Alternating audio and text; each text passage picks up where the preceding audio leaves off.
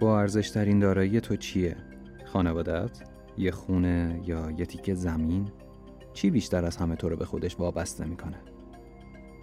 فرض کن همین حالا یه نفر دیگه یا یه گروه خیلی راحت چون زور بیشتری داره بیاد و اونو ازت بگیره. اگه این شرایط همیشگی باشه چی؟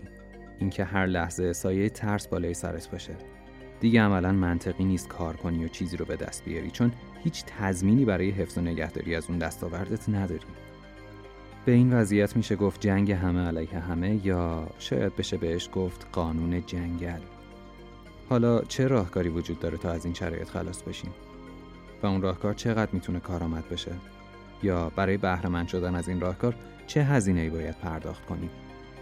توی این قسمت و قسمت بعدی یک کمی در مورد همین چیزا صحبت میکنیم.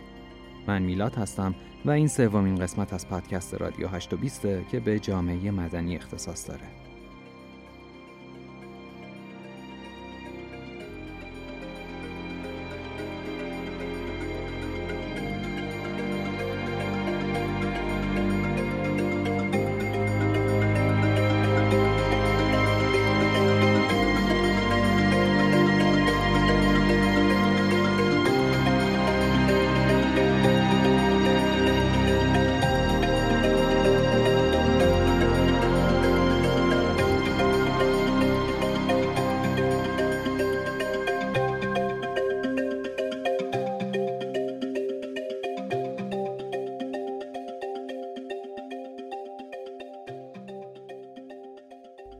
تصور کن کسی هستی که توی یک کلبه وسط یه جزیره دور افتاده بدون هیچ همسایه‌ای زندگی می‌کنی.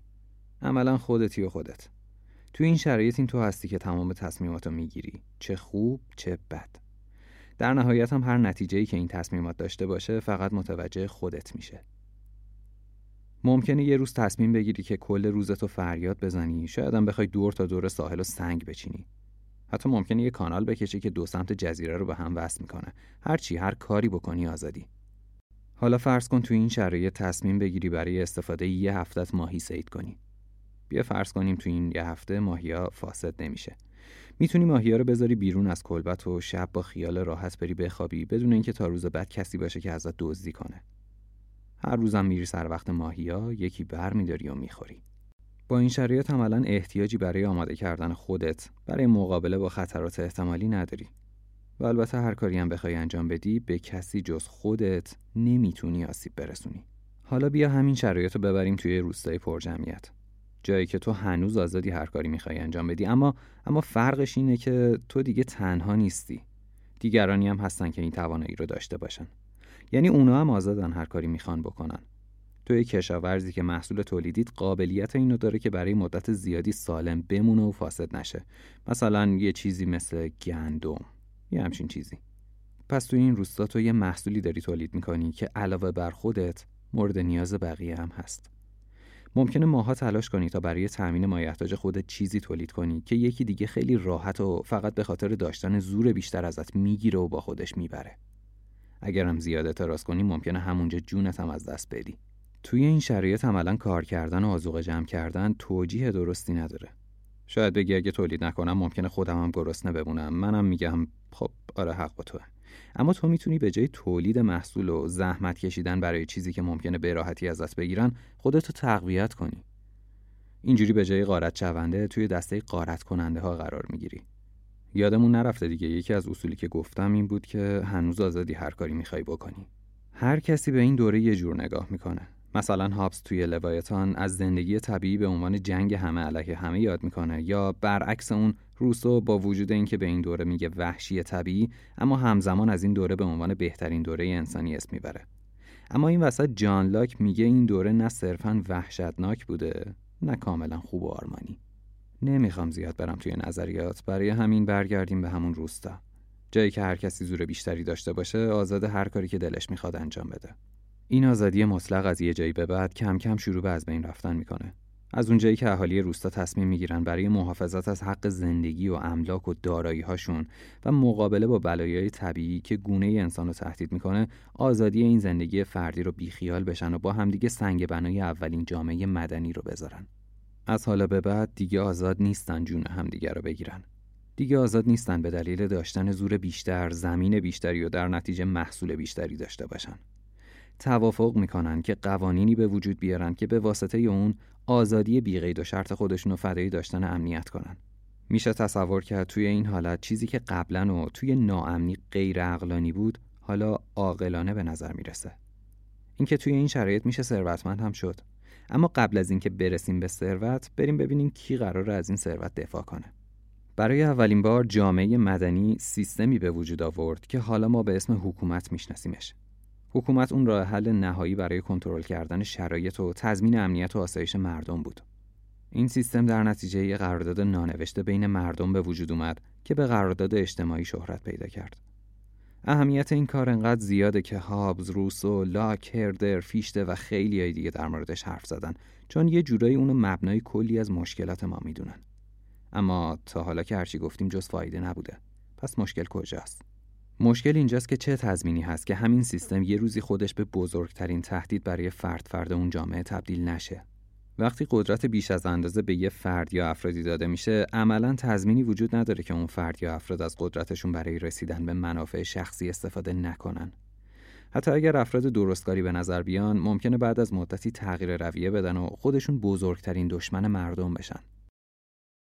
اما بازم راه حلی برای برطرف کردن این مشکل پیدا شد. اینکه بیان و برای محدود کردن این اختیارات حد و مرزی تعریف کنن.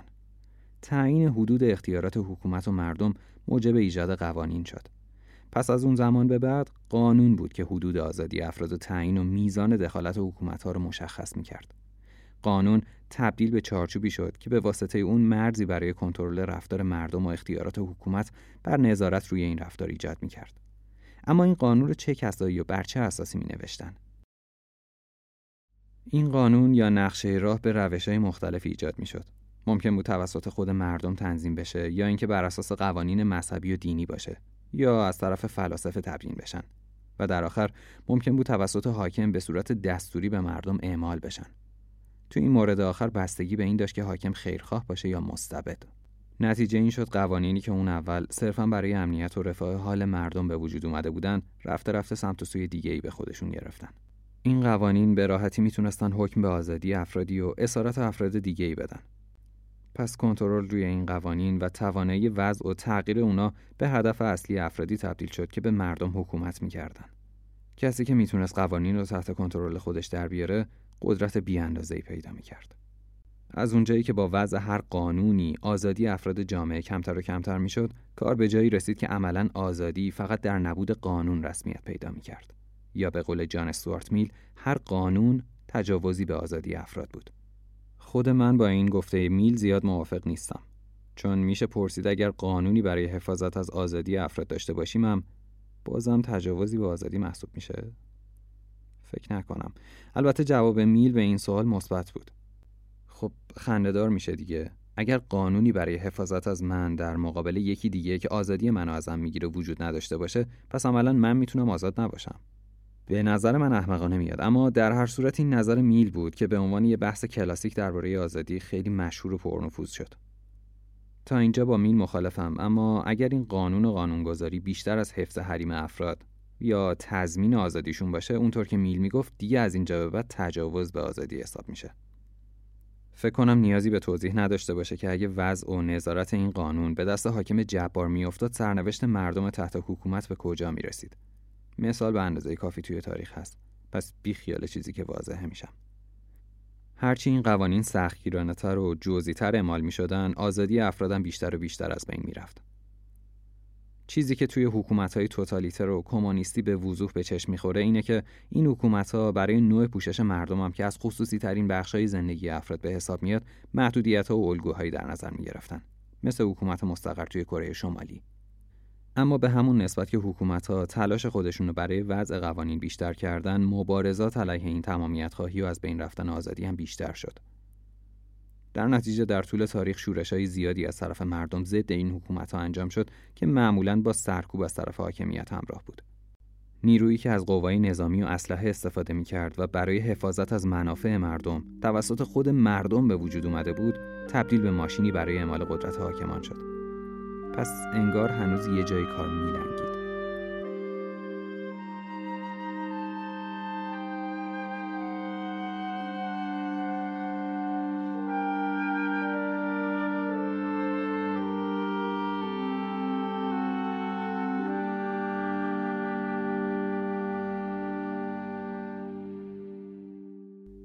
برگردیم به همون دهکده. فرض کنید قانون به عنوان حرف آخر مورد قبول همه باشه. این قانون شما رو از دستبرد به اموال همسایتون منع میکنه و اگر شما مرتکب چنین عملی بشین مجازاتی براتون در نظر میگیره که حاکم با استفاده از ابزاری که داره میتونه شما رو تنبیه کنه. حالا اگر قانونگذار خودش مرتکب جرم بشه یا قانونی بذاره با این عنوان که همه باید از قوانین پیروی کنن جز خودم و چند نفر دیگه، اون موقع تکلیف چیه؟ عملاً این قانون به قانونگذار اجازه میده هر کاری که دلش میخواد انجام بده بدون اینکه قانونی رو زیر پا بذاره. اصلا قانون اینه که اون میتونه هر کاری دلش میخواد انجام بده. اگر حکومت لطف کنه و تو این شرایط کاری که میخواد انجام نده از قانون تخطی کرده، اینم داستانیه برای خودش. اینکه تو بتونی به صورت قانونی کاری برخلاف منافع فردی و جمعی جامعه انجام بدی. کم هم نیست مشابه و نمونه‌هاش. توی بهترین حالت باید خود قانونگذارم تنبیه بشه و شرایطی به وجود بیاد که همچین قوانینی نوشته نشن. اجرا شدن همچین چیزی که اصلا جای خودشو داره. اما تا زمانی که شما توی این بازی قدرت ابزاری برای فشار به قانونگذار نداشته باشین، هیچ کاری از دستتون بر نمیاد. پس راه حلی که روسو برای این شرایط ارائه داد این بود که هم مردم و هم حکومت باید به نوعی جلوی تندروی‌های همدیگر رو بگیرن. بیا یه قرارداد شرکتی رو در نظر بگیریم. دو طرف قرارداد مسئولیت‌هایی در قبال همدیگه دارن. در مقابل هزینه‌هایی هم باید پرداخت کنن. یکی باید از وقت و نیرو و تخصصش هزینه کنه، اون یکی هم باید در قبال این دستاورد پول پرداخت کنه. حالا اگه هر کدوم از این طرفین در حین قرارداد یکی از مفاد قرارداد رو رعایت نکنن، عملاً قرارداد از اعتبار ساقط میشه. اونجا یه چیزی هست به اسم ضرر و زیان که به طرفی که آسیب دیده تعلق میگیره. جدا از این دیگه اون قرارداد اعتباری هم نداره. مگر اینکه به یه توافق جدید با هم برسن که با توجه به تجربه پیش اومده احتمالش خیلی کمه. حالا با این دید بریم سراغ قرارداد اجتماعی روسو، جایی که میگه قراردادی نانوشته میان مردم و حاکمیت در جریان است و این قرارداد تا زمانی اعتبار خواهد داشت که طرفین به آن احترام بگذارند. یعنی هیئت حاکم کاری نکنه که این قرارداد از اعتبار ساقط بشه، چون در اون صورت مردم میتونن یه طرف قراردادو باطل و از این وضعیت خارج بشن. نتیجه همین دیدگاه بود که به مردم فرانسه حق داد علیه لویی دست به انقلاب بزنن. از نظر انقلابیون که به روسو نزدیک بودن، لویی 16ام قرارداد خودش با مردم رو نادیده گرفته بود. خب تا اینجا مشخص میشه که درست این قرارداد نوشته نشده است، اما از نظر متفکرین زمان خودش و فکر کنم همین الان خیلی واضح و قابل استناد به نظر میرسه. اما ماجرا به این سادگی ها هم نیست، چون یه قسمتش گفته شد و یه قسمتش نه. اونم این که اگر این مردم باشن که قرارداد زیر پاشون میذارن چی پیش میاد. اینجا هیئت حاکم با استفاده از قوه قهریه یا همون نیروی نظامی باید از منافع جمعی مردم حراست کنه و دسته‌ای رو که توی روند خدمات رسانی مشکل ساز شدن و تنبیه کنه. کاری که به راحتی میتونه انجام بده، چون اونا مسلحن و نکته همینجاست. منظور روسا این بود که حکومت انقدری قدرت داشته باشه که بتونه از قوانین و اجرای اونها پاسداری کنه. در مقابل مردم هم انقدری توان داشته باشن که زیر بار هر قانونی نرن و بتونن جلوی تبعیض در اجرای قوانین رو بگیرن. اینطوری به مصلحت هر دو طرفه که با همدیگه تعامل داشته باشن و با هم درگیر نشن. یه جورایی هر کدوم ترمزی برای اون یکی به حساب میاد. برای همین هم است که توی قانون اساسی ایالات متحده به شهروندان این حق داده شده که بتونن سلاح داشته باشن. تا جایی که دولت شروع به اعمال زور کرد، مردم بتونن از خودشون و آزادیشون دفاع کنن. بحث حمله سلاح طولانی و گسترده است، ولی این قسمت دید بهتری در مورد صیانت از آزادی میداد که بد نبود ازش حرف بزنیم. حالا تو این شرایط قانونگذار میدونه که اگر جایی پاشو کج بذاره، این اراده و ابزار در اختیار مردم هم هست که بتونن باهاش مخالفت کنن. پس بنابراین تمام تلاش خودشو میکنه که اشتباهی ازش سر نزنه. جان رالز فیلسوف یه مثال داره که خیلی جالب در مورد این قدرت مهار همدیگه صحبت میکنه. رالز میگه یه کیکو در نظر بگیرین که بین دو نفر قرار گرفته. هر دو نفر بی نهایت مشتاقن که همه کیکو برای خودشون بردارن، اما همزمان قدرت اینو ندارن که از پس اون یکی بر بیان. پس نتیجه میگیرن که کیکو بین خودشون تقسیم کنن. رالز میگه اینجا بحث سر این پیش میاد که چه کسی باید کیکو تقسیم کنه. خیلی باهوش جواب میده هیچ فرقی نمیکنه کدوم یکی کیکو تقسیم میکنه، مادامی که بدون بعد از تقسیم کردنش اون یکی اول میتونه انتخاب کنه کدوم قسمتو برداره. پس عملاً هیچ توجیهی نداره اونی که میخواد کیکو تقسیم کنه برشی بزنه که کیکو به دو قسمت غیر هم اندازه تبدیل کنه، چون بعد از این برش نفر بعدی میتونه قسمت بزرگو برداره و اینجا کسی که برش زده ضرر میکنه. پس یه جور توافق بدون مذاکره بینشون شکل میگیره. برش مساوی برای بهره مند شدن از حد اکثر کیک ممکن. اینطوری دیگه فرقی نداره نفر دوم کدوم قسمتو برمی‌داره. در نهایت باید به حدی میرسیدن که نیروهای مختلف بتونن با همدیگه تعامل داشته باشن و همزمان بتونن جلوی اعمال قدرت همدیگه رو بگیرن. یه جورایی بتونن همدیگه رو مهار کنن. آیزایا برلین، متفکر روسی، انگلیسی، اتریشی و یه چیز عجیب و غریبی، به همین دلیل بود که اعتقاد به کثرت‌گرایی داشت. اون فکر می‌کرد اگر گروه‌های مختلف بتونن کنار هم دیگه در تعامل باشن، نتیجه حاصل خیلی بهتر از زمانی میشه که یه گروه خاص به مردم حکومت میکنه. اینطوری اون گروه‌ها با مخالفت با همدیگه، نقد و به چالش کشیدن همدیگه، عملاً راه برای یکتایی گروه خاص ناهموار میکنن. جدا از اینکه این شریعت در نهایت به آزادی بیشتر منجر میشه. تا همینجا برای بررسی جامعه مدنی و چرایی شکلگیری اون کافیه. چیزی که من میخوام اینه که سوال ایجاد کنم. جواب دادن به این سوالای مختلف لابلای کتابای قطور متفکرای کارکشته‌ای پیدا میشه که گاهی به سالها زمان برای جنبندیشون نیاز داره. اما همین که بدونیم سوال چیه هم خودش فکر کنم خیلی کمک بزرگی کنه. اگه دوست دارین بیشتر در مورد این مسائل بدونین، پیشنهاد میکنم به کتابای لوایتان از توماس هابز و قرارداد اجتماعی از روسو و دو رساله در باب حکومت از جان لاک نگاهی بندازین. جدا از این از وقایع تاریخی هم غافل نشیم. وقایعی مثل انقلاب شکوهمند انگلستان که تنها انقلابی بود که بدون خونریزی به دموکراسی و حکومت مشروطه منجر شد. انقلاب فرانسه و انقلاب خودمون هم میتونه کمک بزرگی به شناخت خواست مردم و کشمکش با حکومت‌ها بهمون بکنه. پس ازشون غافل نشیم. خب همینجا این قسمت رو ببندیم و ادامه ماجرا رو بذاریم برای قسمت بعدی. دوست داشتم این دوتا قسمت با هم توی یه قسمت باشه، ولی گفتم شاید یکم زمانش طولانی بشه و از حوصله خارج بشه. برای همین چون نیاز بود، برای شناخت آزادی نیاز بود که ما جامعه مدنی رو یه کوچولو بشناسیم، این قسمت یه جورایی ضروری بود. اصل ماجرا توی قسمت بعدی و اون قسمت آزادیه. تا بعد، فعلا.